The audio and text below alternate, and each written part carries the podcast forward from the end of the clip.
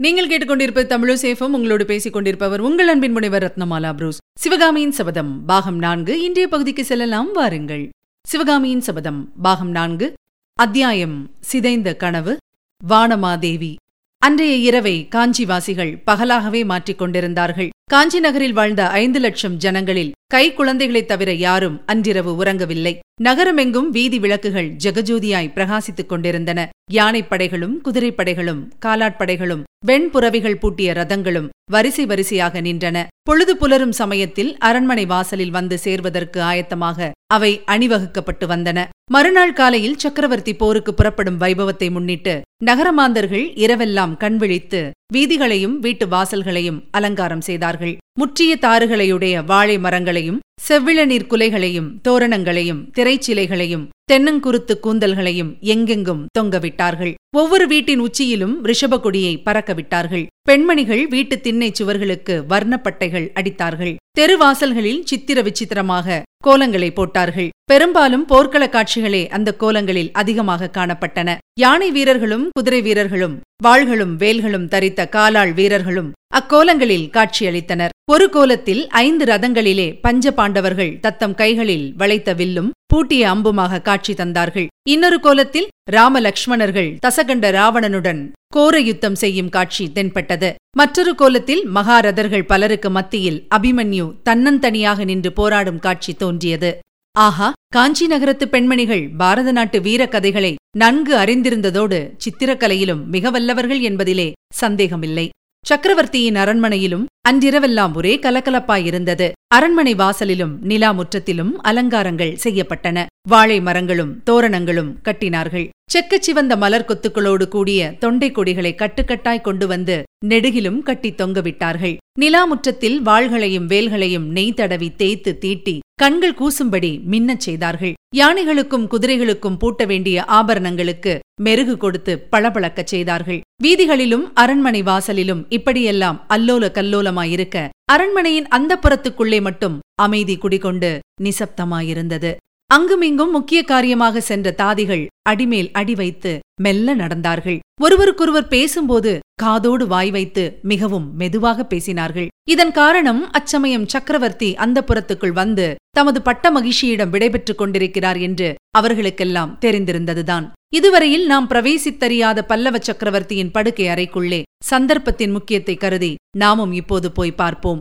நீலப்பட்டு விதானத்தின் கீழ் முத்துச்சரங்களினால் அலங்கரிக்கப்பட்டிருந்த தந்த கட்டிலில் பஞ்சனை மெத்தை மீது சக்கரவர்த்தி அமர்ந்திருக்கிறார். அவருக்கு எதிரில் பல்லவ சாம்ராஜ்யத்தின் பட்ட மகிஷி பாண்டியராஜன் குமாரி வானமாதேவி மிக்க மரியாதையுடன் நின்று கொண்டிருக்கின்றாள். சற்று தூரத்தில் திறந்திருந்த வாசற்படியின் வழியாக பார்த்தால் அடுத்த அறையிலே தங்க கட்டில்களில் விரித்த பட்டு மெத்தைகளிலே பல்லவகுமாரன் மகேந்திரனும் அவன் தங்கை குந்தவியும் நிம்மதியாக தூங்குவது தெரிகிறது. ஒன்பது வருஷத்துக்கு முன்னால் மாமல்லரை மணந்து பல்லவ சிம்மாசனத்துக்குரியவளான பாண்டியகுமாரி வானமாதேவியை முதன் முதலில் இப்போதுதான் நாம் நெருங்கி நின்று பார்க்கிறோம். அப்படி பார்க்கும்போது பாண்டிய நாட்டு பெண்ணின் அழகை பற்றி கவிகளிலும் காவியங்களிலும் நாம் படித்திருப்பதெல்லாம் நினைவிற்கு வருகிறது. அந்த அழகெல்லாம் திரண்டு ஓர் உருவம் பெற்று நம் முன்னால் நிற்கிறதோ என தோன்றுகிறது. அவளுடைய திருமேனியின் நிறம் செந்தாமரை மலரின் கண்ணுக்கினிய செந்நிறத்தை ஒத்திருக்கிறது. அவளுடைய திருமுகத்திலுள்ள கருவிழிகளோ அன்றலர்ந்த தாமரை மலரில் மொய்க்கும் அழகிய கருவண்டுகளை ஒத்திருக்கின்றன.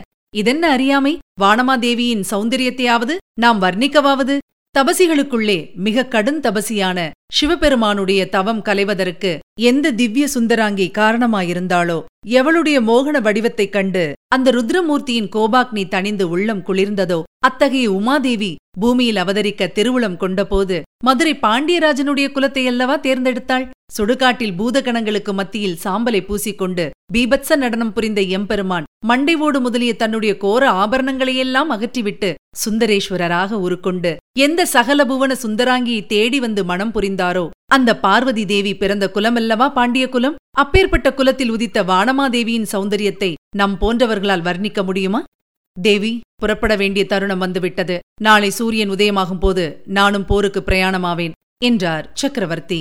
வானமாதேவி மறுமொழி ஒன்றும் சொல்லவில்லை. அவளுடைய கண்களின் ஓரத்திலே இரு கண்ணீர் துளிகள் தழும்பி நின்று தீபச்சுடரின் ஒளியில் முத்துக்களைப் போல் பிரகாசித்தன. திரும்பி வர எத்தனை காலமாகுமோ தெரியாது. ஒருவேளை திரும்பி வருகிறேனோ என்னவோ அதுவும் சொல்வதற்கில்லை. தேவி உனக்கு பெரும் பொறுப்பை கொடுத்துவிட்டு போகிறேன். மகேந்திரனையும் குந்தவியையும் நீ கண்ணும் கருத்துமாய் வளர்த்து வர வேண்டும். இந்த பல்லவ ராஜ்யத்தை பாதுகாத்து மகேந்திரனுக்கு வயது வந்ததும் அவனிடம் ஒப்புவிக்க வேண்டும் என்று மாமல்லர் கூறியபோது அதுவரை தலை குனிந்து நின்று கொண்டிருந்த வானமாதேவி சக்கரவர்த்தியின் காலடியில் அமர்ந்து அவருடைய பாதங்களை கண்ணீரால் நனைத்தாள். தேவி இது என்ன? வீரபாண்டியன் குலத்தில் உதித்தவள் கணவனை போர்க்களத்துக்கு அனுப்ப தயங்குகிறாய்? என்று சக்கரவர்த்தி சிறிது பரபரப்புடன் கேட்டார். வானமாதேவி நிமிர்ந்து நோக்கி கூறினாள். பிரபு அத்தகைய தயக்கம் எனக்கு சிறிதும் இல்லை. இந்த ராஜ்யத்தை பாதுகாத்து மகேந்திரனிடம் ஒப்படைக்கும் பொறுப்பும் எனக்கு நிச்சயமாய் ஏற்படாது. நான் பிறந்த மதுரை மாநகரில் ஜோசிய கலையில் தேர்ந்த நிபுணர்கள் பலர் உண்டு. அவர்கள் என்னுடைய மாங்கல்ய பலத்தை பற்றி ரொம்பவும் சொல்லியிருக்கிறார்கள். தாங்கள் சலுக்கரை வென்று வாதாபியை அழித்துவிட்டு வெற்றி வீரராக திரும்பி வருவீர்கள். சந்தேகமில்லை. பின் எதற்காக உன்னுடைய கண்களில் இருந்து கண்ணீர் துளிகள் சிந்தின? உனக்கு என்ன துயர் யாரால் ஏற்பட்டது? மனத்தை திறந்து சொல்ல வேண்டும் என்றார் மாமல்லர். சுவாமி என்னுடைய மாங்கல்யத்தின் பலத்தை பற்றி சொன்ன அரண்மனை ஜோசியர்கள் இன்னொரு விஷயமும் சொல்லியிருக்கிறார்கள். என் கழுத்திலே மாங்கல்யத்தோடு என் நெற்றியிலே குங்குமத்தோடு மீனாட்சி அம்மனின் பாதமலரை நான் அடைவேன் என்று சொல்லியிருக்கிறார்கள். ஒருவேளை தாங்கள் திரும்பி வருவதற்குள் அவ்விதம் நேர்ந்து விடுமோ என்று எண்ணினேன். அதனாலே தான் கண்ணீர் வந்தது. தாங்கள் வெற்றி மாலை சூடி இந்த மாநகருக்கு திரும்பி வருவதை கண்ணால் பாராமல் வானுலகத்துக்கு போகக்கூட எனக்கு இஷ்டமில்லை என்று வானமாதேவி கூறியபோது மீண்டும் அவளுடைய விசாலமான நயனங்களிலிருந்து கலகலவென்று கண்ணீர் துளிகள் சிந்தின. அப்போது மாமல்லர் அந்த பாண்டியர் குல விளக்கை தமது இரு கரங்களினாலும் தூக்கி கட்டிலில் தம் அருகில் உட்கார வைத்துக் கொண்டார். தமது வஸ்திரத்தின் தலைப்பினால் அவளுடைய கண்களில் பெருகிய கண்ணீரை துடைத்தார். தேவி நானும் ஒரு ஜோசியம் சொல்லுகிறேன் கேள். புலிகேசியை கொன்று வாத்தாப்பியையும் அழித்துவிட்டு நான் வெற்றிமாலை சூடி திரும்பி வருவேன். திக் விஜயம் செய்துவிட்டு திரும்பி வரும் சக்கரவர்த்தியை காஞ்சி நகர் வாசிகள் கண்டுகளிக்கும் பொருட்டு வெண்புறவிகள் பூட்டிய தங்க ரதத்திலே நான் ஏறி நகர்வலம் வருவேன். அப்போது என் அருகிலே நீ வீற்றிருப்பாய். உன்னுடைய மடியிலே மகேந்திரனும் என்னுடைய மடியிலே குந்தவியும் அமர்ந்திருப்பார்கள். பிரபு அத்தகைய ஆசையெல்லாம் எனக்கு இல்லை தாங்கள் திக்விஜயத்திலிருந்து திரும்பி வருவதை கண்ணால் பார்க்கும் பேறு பெற்றேனானால் அதுவே போதும். தாங்கள் திரும்பி வந்த பிறகும் நான் இந்த பூமியில் இருக்க நேர்ந்தால் நான் இத்தனை நாளும் ஆக்கிரமித்துக் கொண்டிருக்கும் ஸ்தானத்தை தங்கள் அருகில் வீற்றிருக்கும் பாக்கியத்தை அதற்கு நியாயமாக உரியவளிடம் உடனே ஒப்புவித்துவிட்டு அகன்று விடுவேன். இந்த அரண்மனையில் தாங்கள் மனமு வந்து ஒரு சிறு இடம் கொடுத்தால் இங்கேயே இருப்பேன். தங்கள் சித்தம் வேறு விதமாயிருந்தால் என் பிறந்தகத்துக்கு போய்விடுவேன். என்று வானமாதேவி கூறிய மொழிகள் மாமல்லரை தூக்கி வாரி போட்டன. தேவி இது என்ன? இந்த ஒன்பது வருஷமாக ஒரு நாளும் சொல்லாத வார்த்தைகளை கூறுகிறாய்? உன்னிடம் யார் என்ன சொன்னார்கள்? எதை எண்ணி இவ்வாறெல்லாம் பேசுகிறாய்? என்று மாமல்லர் மனக்கிளர்ச்சியோடு வினவினார். சுவாமி இந்த அரண்மனையிலும் இந்த மாநகரிலும் இந்த பல்லவ ராஜ்யத்தில் எல்லோருக்கும் தெரிந்த விஷயம் எனக்கு மட்டும் தெரியாமல் இருக்கும் என்றா நினைத்தீர்கள்? நீ எதை பற்றி சொல்லுகிறாய் என்பது இன்னமும் எனக்கு தெரியவில்லை. அரண்மனையிலும் ராஜ்யத்திலும் எல்லாருக்கும் தெரிந்த அந்த மர்மமான விஷயம்தான் என்ன? என்று சக்கரவர்த்தி ஆர்வத்துடன் கேட்டார். மர்மம் ஒன்றுமில்லை பிரபு. தாங்கள் வாத்தாபிக்கு எதற்காக படையெடுத்து செல்கிறீர்கள் என்பதை பற்றித்தான். எதற்காக படையெடுத்துப் போகிறேன்? அதை பற்றி நீ என்ன கேள்விப்பட்டாய்? என்று மாமல்லர் கேட்டார். என் வாயினால் சொல்லத்தான் வேண்டுமா? ஆயன சிற்பியின் மகளை சிறை மீட்டுக் கொண்டு வருவதற்காக போகிறீர்கள்? ஆஹா உனக்கும் அது தெரியுமா? எத்தனை காலமாக தெரியும்? எப்படி தெரியும்?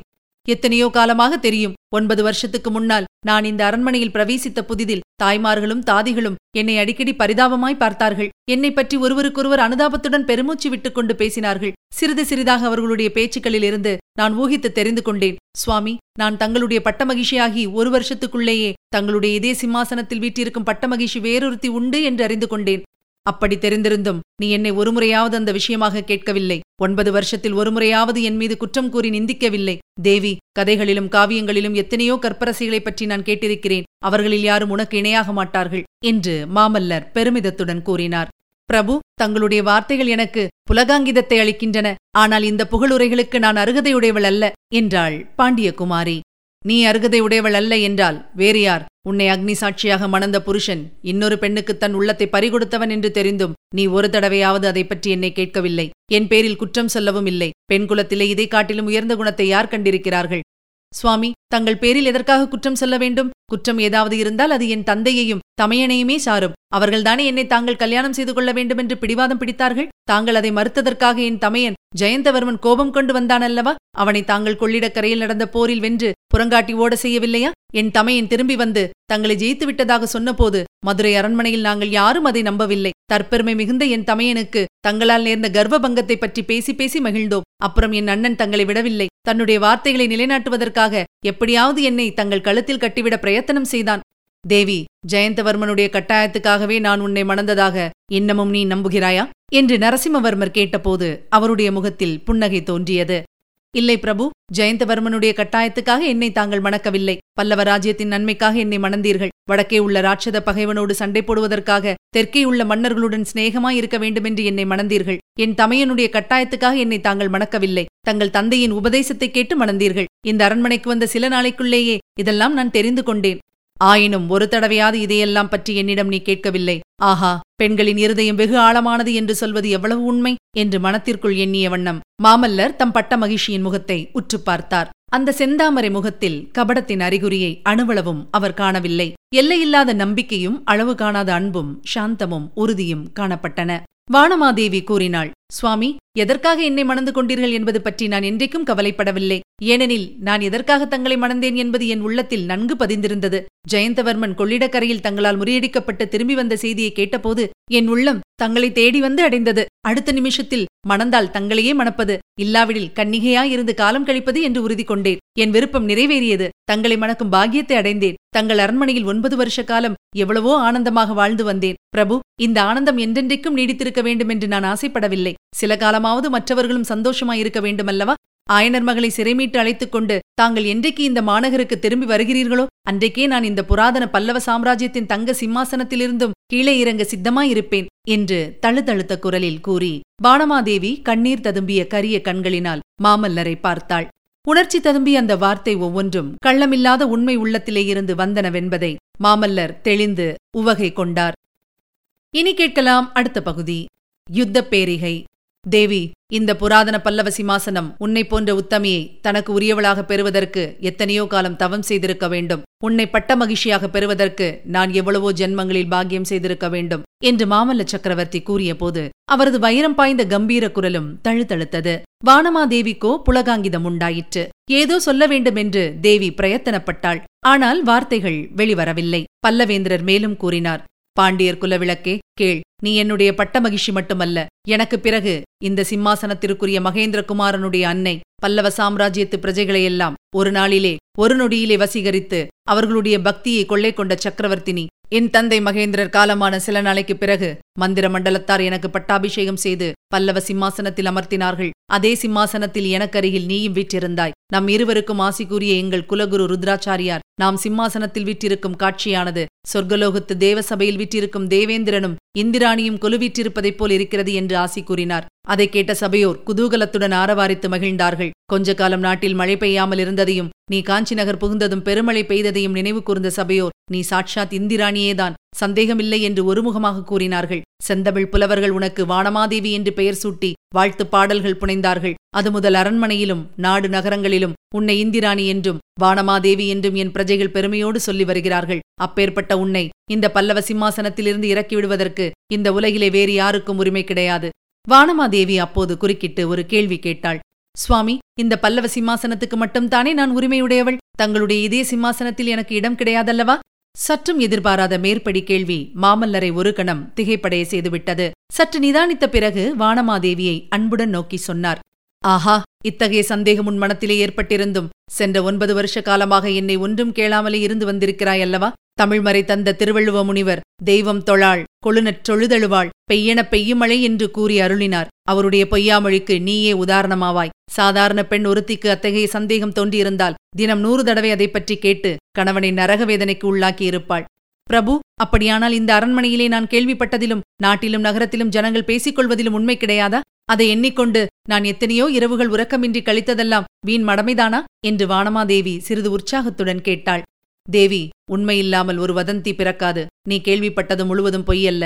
ஆனால் அது என் பூர்வ ஜென்மத்தை சேர்ந்த விஷயம். என்று கூறிவிட்டு மாமல்லர் சற்று நேரம் அகநோக்குடன் இருந்தார். பின்னர் ஒரு நீண்ட பெருமூச்சு விட்டுவிட்டு அவர் கூறியதாவது ஆம் அது என் பூர்வ ஜென்மத்தின் நிகழ்ச்சி. தேய்ந்து மறைந்து போன பழைய கனவு என்னுடைய இளம் பிராயத்தில் மகேந்திர பல்லவரின் ஏக புதல்வனாய். கவலையும் துயரமும் இன்னதென்று அறியாதவனாய். நான் வளர்ந்த காலத்தில் வானமும் பூமியும் ஒரே இன்பமயமாய் எனக்கு தோன்றிய நாட்களில் ஒரு சிற்பியின் மகள் என் இதயத்தில் இடம்பெற்றிருந்தாள். அவளுக்காக என் உடல் பொருள் ஆவியையும் இந்த பல்லவ குலத்தின் பெருமையையும் தத்தம் செய்ய நான் சித்தமாயிருந்தேன். ஆனால் இன்றைய தினம் அவளுடைய உள்ளத்திலே அன்பை காட்டிலும் ஆங்காரம் மேலிட்டு என்னுடைய இதமான வார்த்தையை உதாசீனம் செய்தாளோ? நூறு காத தூரம் நான் அவளை தேடிச் சென்று என்னுடன் வரும்படி அழைத்தபோது வெறும் பிடிவாதம் காரணமாக என்னுடன் வருவதற்கு மறுத்தாளோ? அன்றே என்னுடைய இதயத்திலிருந்து அவள் விலகிச் சென்றாள். இன்னமும் அவளை நான் மறந்துவிடவில்லை. மறக்க முடியவும் இல்லை. இதற்கு காரணம் அவளுக்கு நான் அன்று கொடுத்த வாக்குறுதியை இன்னும் நிறைவேற்றாமல் இருப்பதுதான். தூர தேசத்தில் பகைவர்களுடைய கோட்டைக்குள்ளே வசிக்கும் சிவகாமியின் ஆவியானது என்னை இடைவிடாமல் சுற்றி சுற்றி வந்து பகலில் அமைதி இல்லாமலும் இரவில் தூக்கமில்லாமலும் செய்து வருகிறது. என்றே தினம் நான் கொடுத்த வாக்குறுதியை நிறைவேற்றுகிறேனோ? வாத்தாப்பியை வென்று அவளை விடுதலை செய்து அவள் தந்தையிடம் ஒப்புவிக்கிறேனோ? அன்று அந்த பாதகியின் ஆவி என்னை சுற்றுவதும் நின்று போய்விடும். அன்றைக்கே அவளுடைய நினைவை என் உள்ளத்திலிருந்து வேரோடு பிடுங்கி எறிந்து விடுவேன். பின்னர் என் மனத்திலே உன்னையும் நமது அருமை குழந்தைகளையும் இந்த பல்லவ சாம்ராஜ்யத்தின் மகோன்னதத்தையும் தவிர வேறெதுவும் இடம்பெறாது தேவி நான் சொல்வதில் உனக்கு நம்பிக்கை ஏற்படுகிறதா? அல்லது இதெல்லாம் உலகில் காமாதுரர்களான புருஷர்கள் சாதாரணமாய்ச் சொல்லும் பசப்பு வார்த்தைகள் என்றே நினைக்கிறாயா? என்று மாமல்லர் கேட்டார்.